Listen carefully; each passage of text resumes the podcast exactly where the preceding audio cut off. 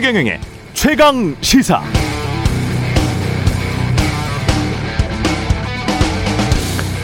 네, KBS 윤리 강령에는 이런 게 있습니다. KBS 인중 TV 및 라디오 시사 프로그램 진행자 그리고 정치 관련 취재 및 제작 담당자는 공영방송 KBS 이미지의 사적 활용을 막기 위해 해당 직무가 끝난 후 6개월 이내에는 정치 활동을 하지 않는다. KBS라는 방송사의 이미지를 이용해서 개인의 정치적 사익을 추구하지 말라는 뜻입니다. 정치할 생각이라면 6개월 정도 지난 후에 본인이 다시 새롭게 한 계단씩 밟고 나가는 것이 윤리적이겠다는 그런 뜻이 담겨 있죠. 신독이라는 엠말이 있습니다. 혼자 있을 때도 스스로 삼가하면서 자신의 뜻을 성실히 추구하는 것. 그게 신독입니다. 양심껏 사는 것. 사람이 화장실 갈 때나 나올 때나 똑같은 것. 자신의 소명을 다하는 것. 시류에 따라 휙휙 자신의 이익을 함부로 추구하지 않는 것도 다 오랜 신독의 정신이라고 할 수 있겠습니다. 그러나 다 부질없는 생각 같습니다. 어제 윤석열 캠프 부대변인의 전 KBS 기자가 영입됐죠. 하기야 전 검찰총장, 감사원장까지 권력을 잡기 위해서 정치에 나설 것 같고 사실 고위직 공무원, 판검사들 공직생활 끝나자마자 대기업 로펌에 가서 돈 잔뜩 버는 것 오래전부터 있어 왔던 일입니다. 기회만 되면 정치, 경제적 사리 사욕을 추구하는 게 당연한 세상입니다. 그래서 미래의 정치, 경제적 사익을 위해서 현재 내 공직을 은근슬쩍 이용해도 자신의 양심만 조금 찔릴 뿐 이제 신경 쓰는 사람들 별로 없죠? 세태가 그렇게 된 것 같습니다. 못마땅하면 당신도 그렇게 하라고요? 그것도 능력이라고요? 그렇다면 앞으로는 공정한 세상에 대해서 거론하지 마십시오. 그건 공정한 게 아니기 때문입니다.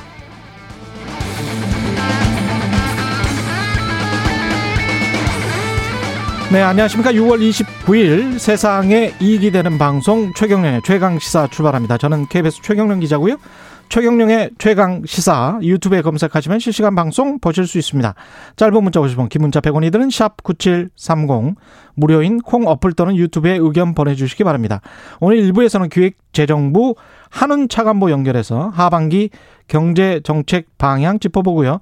2부에서는 여의도 정책맨 더불어민주당 홍익표 의원 만납니다.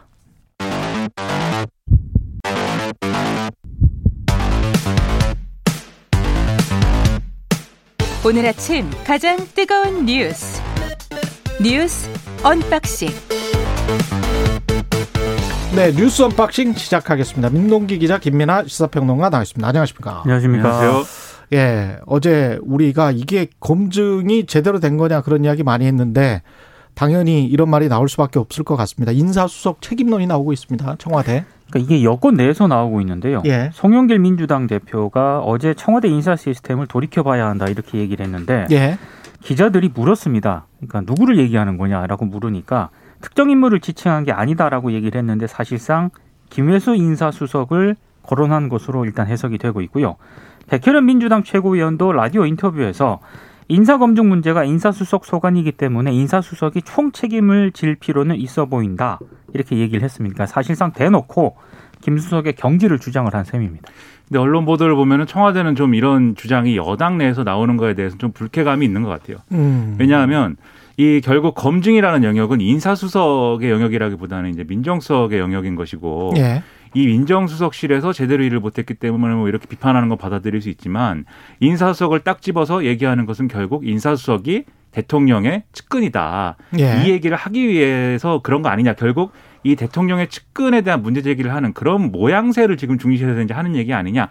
이런 반응이 지금 나오고 있거든요. 예. 그런데 이게 총체적으로 이제 뭐 인사 수석이 인사와 관련된 다, 것들을 다 책임진다기보다도 이제 인사 시스템의 문제를 계속 얘기하는데 그렇죠. 이게 이제 인사 시스템의 문제인 것인지 아니면 이런 얘기도 있습니다.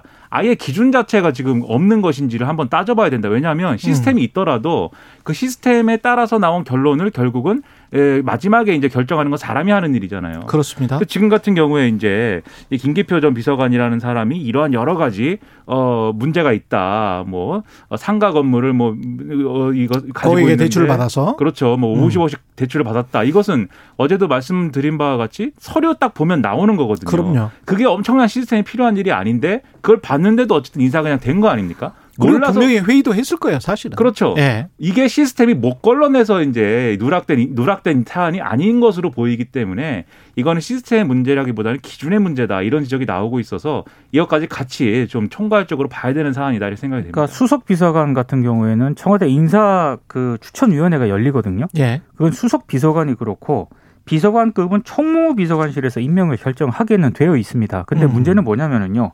검증 보고서를 쓰지 않습니까? 예. 근데 이 검증 보고서는 비서실장에게도 모두 당연히 보고가 됩니다. 무슨 예. 얘기냐면 김혜숙 인사수석이 추천을 했다 하더라도 일단 민정수석이 검증을 해야 되는 거고요. 그렇죠. 당연히 그 검증 보고서가 비서실장까지 올라갔다는 그런 얘기거든요. 그렇죠. 그러면 비서실장, 민정수석, 인사수석은 최소한 이 내용을 공유를 하고 있었다는 그런 얘기인데 모여서 한 번이라도 회의를 했을 거예요. 그렇죠. 그런데도 예. 불구하고 이걸 못 걸러냈다라고 하는 것 자체가 굉장히 큰 문제죠. 음. 밑에 참모진들도 문제가 있는 것 같고. 네. 그렇죠. 뭐 좀 이상하면 더 알아보라고 시킬 수도 있을 것 같은데 이걸 못 걸러냈다는 거는 정말 그러니까 이상합니다. 못 걸러낸 예. 건지 안별 문제가 걸러- 없다고 안 걸러낸 건지 그건 예. 좀 따져봐야 안. 걸러낸 거에 가까운 것 같아요. 그건 그렇죠. 두 가지인 것 같아요. 첫 번째는 음. 이제 사람이 너무 없다라는 어떤 인식이 있는 것 같고 정권 말에 반부패 음. 비서관 누가 하겠느냐. 그래도 이 사람이 한다고 하는데 이러한 여러 가지 뭐 50억씩 대출을 받았고 상가를 사고 뭐 이런 여러 가지 논란이 있지만 어떻게 넘어가 보자. 이것은 이제 사람이 없다라는 어떤 핑계와 그다음에 상 그것에서 출발한 어떤 안이함 이런 음. 게 아니었을까라고 평론가적인 시선에서 추정을 하는데 뭐 진실은 이제 열어봐야 알겠죠. 하지만 그 러한 안이함이 계속해서 이어지는 거는 안 되는 겁니다.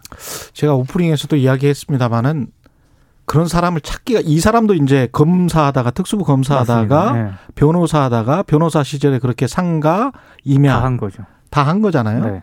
그리고 난 다음에 이제 반부패 비서관 들어간 건데 안 그런 사람 찾기가 힘들기는 했을 것 같아요. 근데 꼭 그럼 변호사나 검판사 출신이 해야 되나 그런 생각도 들어요. 네. 예. 그렇죠. 그리고 이제 이게 사실 또 검사 판사 출신들만 그러면 이런 문제를 안고 있는데도 그렇지도 않을 것이고 예. 너무 이 부동산 문제라는 것은 너무 이제 투기나 이런 것들에 대한 어떤 여러 가지가 이제 너무 이제 저변이 넓어가지고 손안 대는 사람이 없지 않느냐 이렇게 생각이 되는데 저나 이제 민동기 기자님처럼 음. 가난한 사람들은 네, 손을 댈 그 수단 자체가 없습니다. 가난한 사람들이 높은 아니, 자리에 상대적으로 이분에 비해서는 저도 가난해요. 아, 재력가로 소문이 이게 많이 무슨 네. 뭐 상대적인 거기 때문에 상당한 예. 재력가라고 들어요. 예, 이 정도로 재력가는 전혀 아닙니다. 이분에 예. 비해서는 대한민국. 상당수 국민이 가난한 사람입니다. 상당수 아니요 99% 네. 99.999%가 가난하죠. 가난한 사람들을 네. 중용해 주세요. 네. 최재형 감사원장은 사퇴를 했고요. 그러니까 대선 출마 의사가 있냐고 기자들이 물으니까 사임하는 자리에서 예. 드릴 말씀은 아닌 것 같다라고 얘기를 하면서요. 예. 대한민국의 앞날을 위해 자신이 어떤 역할을 해야 하는지 숙고하는 시간을 갖겠다라고 얘기를 했는데 오늘 언론들 음. 보도를 보니까 이건 사실상의 대선 도전을 시사한 것이다라고 해석을 하고 있는데요. 그렇겠죠. 근데 사실 이게 헌정사상 초유의 일입니다. 예. 감사원장이 정치 참여를 위해서 임기 중간에 물러나게 된다는 그런 얘기인데 이게 대한민국 역사에서 저는 처음 보는 일인 것 같고요. 예. 물론 이해창, 김황식 전 감사원장이 정치권에 입문을 하긴 했습니다만 음. 국무총리라는 최소한의 유예 기간은 거쳤거든요. 그렇죠. 근데 최재형 감사원장은 이 행보에서도 굉장히 좀 이탈한 그런 케이스라고 할 수가 있을 것 같습니다. 그러다 그 보니까 이제 참, 예, 문재인 말씀하세요. 대통령도 예. 이제 이, 부- 이 부분에 대해서는 한마디 했습니다. 이게 음. 지난번에 윤석열 검찰총장이 이제 그만둔다고 했을 때는 음. 이게 그동안에 여러 가지 정치적 맥락이나 이런 것들이 있었기 때문에 사실 문재인 대통령이 별다른 입장 표명을 안 했는데 이 최재형 감사원장에 대해서는 이 감사원장을 임기 보장을 하는 것은 정치적 중립성을 지키기 위한 것인데 최재형 전 감사원장은 바람직하지 않은 선례를 만들어서 아쉬움과 유감을 이제 대통령이 표했다라고 청와대가 밝혔거든요. 그러니까 이 문제는 그만큼 이제 굉장히 중대한 문제로 바라보고 있는 것이고 그리고 바람직하지 않은 선례 이렇게 얘기를 했는데 이게 감사원장이 자기가 어떤 정권하고 철학이 안 맞아갖고 내가 더 이상 못하겠어서 그만두겠다 이런 문제가 아닌 걸로 청와대도 보고 있다는 거 아니겠습니까? 예. 정치에 참여하기 위해서 그만뒀다는 게 기정사실로 보고 있다라는 것이기 때문에 음. 이거는 정말 어 이 감사원장 출신의 감사원장의 정치 직행에 대해서는 이 최재형 감사원장이 정말 정치를 하지 않으면 정말 안 되는 어떤 이유를 국민들에게 설득, 설득력 있게 제시하지 않는 이상 어떻게 봐도 비판을 초래할 수밖에 없는 이런 문제가 지금 돼버렸다고 봐야 되겠죠. 그리고 지금은 검찰총장이 됐지만 김호수 검찰총장 같은 경우에 예. 전에 감사위원으로 지금 청와대가 추천을 했는데 예, 최재형 감사원장이 정치적 평양성을 이유로 이걸 거부를 했었거든요. 본인한테 지금 이게 부메랑이 지금 그대로 가고 예. 있습니다. 감사원의 감사위원으로 추천을 했는데 예. 어, 당신은 좀 친정부적인 것 같으니 감사위원 되면 안 된다. 뭐 이렇게 했다는 거 아니에요? 근데 그런 분이 지금 예. 야당의 대선 후보로 음. 지금 예, 거론이 되고 있으니까 그 부분이 부담스러우니까 어제는 이제 자신의 정치 진로에 대해서는 그래서 이제 안 밝힐 건데 예. 어제도 말씀드렸습니다. 지금 막 시나리오 막 나와요. 벌써 언론에 보면은 어 7말 8초에는 이제 국민의힘에 입당할 것이다. 음. 그리고 8월 경선 이 이준석 대표가 얘기하는 8월 경선 버스 있지 않습니까? 예. 버스에 탑승할 것이다. 이런 얘기 막 나오거든요. 그리고 이 얘기가 뭐 근거가 없는 얘기가 아니라 최재형 감사원장 측의 측이라고 하는 데서 나온다고 하는 거니까 상당히 정치적인 스케줄이나 이런 것들을 구체적으로 짜고 있다고 봐야 되는 겁니다. 이 제가 이래서 정치 공학을 싫어하는 건데 이게 다 결과잖아요. 그쵸. 뭔가 하면 된다. 뭔가 정권을 잡으면 된다. 뭐 이런 건데 아니 한낮 KBS 기자 방송 진행자한테도 요구되는 6개월 정도의 윤리 강령이 어떻게 감사원장이나 검찰총장한테 지켜지지 않습니까? 음. 그리고 그거를 사회적으로 당연시합니까? 이게 말이 됩니까? 그 모든 게 말이 안 되고 그리고 윤석열 전 검찰총장도 그렇고 지금 이제 최재형 감사원장도 그렇고 본인들이 이런 선택을 함으로써 감사원과 검찰의 어떤 여러 가지 정치적 독립성과 중립성이 오히려 흔들리게 되는 거잖아요. 이게 정권이 그것을 훼손했다라는 맥락하고 본인들이 그것을 이제 정치에 참여함으로써 훼손하고 있다는 맥락 두 가지 맥락 다른 건데 만약에 본인들이 정치 참여를 하지 않겠다라고 하면은 정권이 그것을 훼손했기 때문에 이 사람들이 그만두었다. 이게 정권의 어떤 정치적 부담이 되겠죠. 근데 오히려 그것을 아니게만 지금 만들고 있거든요. 언론 에 대해서도 마찬가지인 것 같습니다. 이게 이게 결국은 언론이 어떤 권력을 쫓아서 불나방처럼 가고 이런 게 정권 불문하고 이 현직 기자가 막 청와대 대변인으로 직행하고 막 비례대표 받아 하루 만에 갔죠. 국회의원 가고 막 이런 일들이 정권 불문하고 막 있는데 예. 이제 그런 일들을 또 초래하는 게 언론인들의 어떤 여러 가지 비윤리적인 이런 생각들뿐만 아니라 정치권이 끌어당기는 게 또 있는 거 아닙니까? 근데 남아 있는 조직 있잖아요. 그렇죠. 우리가 정치가 발전하려면 시민 사회가 발전해야지 정치가 발전하는 거지. 정치 권력만 발전하면 그건 권위주의 사회예요.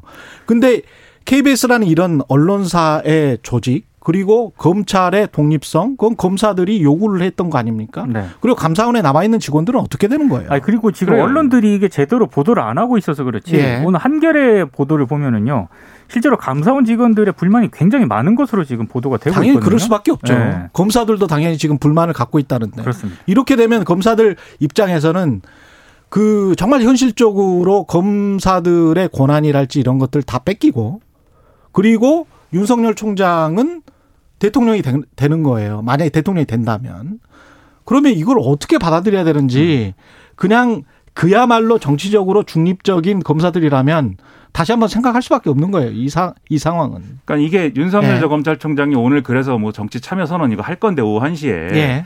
뭐 15분 동안 자기의 어떤 정치적인 비전을 얘기하고 40분 동안 이제 질의응답하고 막 이런 내용을 한다고 하는데 이게 지금 말씀드렸다시피 검찰총장이 이, 이 이런 어떤 각 어떤 기관이라든지 이런 것들의 어떤 중립성을 지켜주기 위해서는 정치를 하지 말았어야 되지만 굳이 하겠다라고 할 때도 그러면 이런 악순환을 끊기 위해서는 예를 들면 검찰 출신 또는 변호사 이런 사람들 쓰지 말아야 되고 첫 번째 그 두 번째 언론인들 이렇게 데려다가 캠프 꾸리고 이런 거 하지 말아야죠. 이런 악순환이라든가 이런 거 끊기 위해선. 그런데 오히려 더 적극적으로 하는 것 같습니다. 조선일보 출신 데려다가 이제 대변인 쓰다가 KBS 출신 부대변인 쓰고 저는 이런 게 우리의 직업 윤리라는 게 다 어디 갔는가 이렇게 너무 슬프고요. 오늘 눈물이 날 것 같습니다.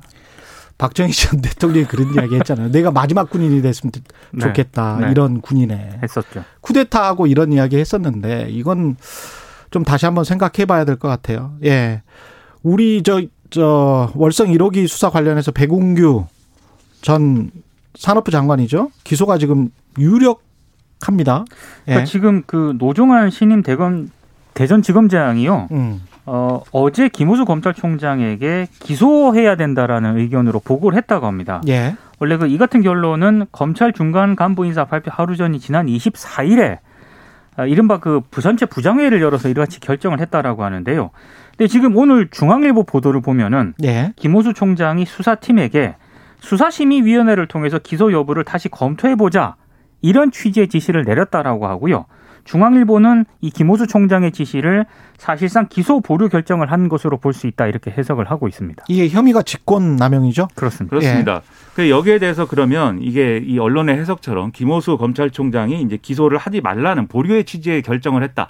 이렇게 되려면 수사 심의를 개최하지 이제 말아야 되는 거죠. 그러면 그렇죠. 그렇게 되면은 네. 이제 기소 보류지만 이렇게 지시를 했으면 수사 심의를 열어서 거기서 판단하면 될 것 같고요. 그리고 수사 심의를 열기 위해서는 뭐 검찰총장이 직권으로 하는 방법도 뭐 있는 것 같지만 이 수사 심의를 열기 위한 검찰 시민위원회를 또 열어야 되거든요. 예. 다른 건 같- 같은 같은 경우에는 아예 검찰 시민위에서 이거는 뭐 어 이 검찰 수사 심의에 거칠 사안이 아니다라고 기각해 버린 사안도 있었습니다. 음. 그러니까 이 절차를 거치고 나면은 결국 기소를 해야 된다라고 하면 기소를 예. 하는 게 적정하다고 하면 기소를 해야 되는 하면 되는 거지 않습니까? 음. 그래서 실제로 이 검찰총장이 수사심의를 거치자라고 하는 게 뭐 기소 보류다 이렇게 가기보다는 실제 수사심의를 그러면 거치는 것도 방법이겠죠. 그러면 훨씬 더 이제 엄밀한 근거를 가지고 기소를 할 수 있게 되는 거니까 예. 이걸 뭐 기소다 아니다로 가기보다는 절차를 거치자라는 차원에서 볼 필요가 있는 것 그러니까 같습니다. 중앙일보의 해석이고요. 예. 다른 언론들 보도를 보면 이렇게 예, 기소하라고 이렇게 건의했다 이렇게 음. 보도를 하고 있기 때문에 요 상황은 좀 지켜볼 필요는 있는 것 같아요.